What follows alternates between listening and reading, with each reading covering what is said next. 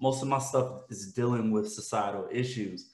But uh, for the past five years, my baby Blackwash, which we're gonna get into later on in the podcast, um, this is a novel, and the novel is not po- is not poetry. It's a novel on systemic racism and oppression, but it, it is a societal flip. So I'm changing the narrative of racism. I put Black people in a position of power towards white people. So everything that they have done towards us, I'm doing it towards them in the book, and it's for uh, educational purposes. And everything that I'm saying in this book is also referenced. There is no fictitious events in this book or fictitious people.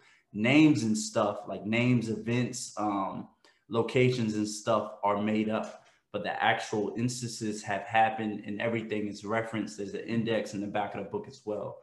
So uh, yeah, I'm gonna let you when you're ready to get to that part, we can definitely talk on that. So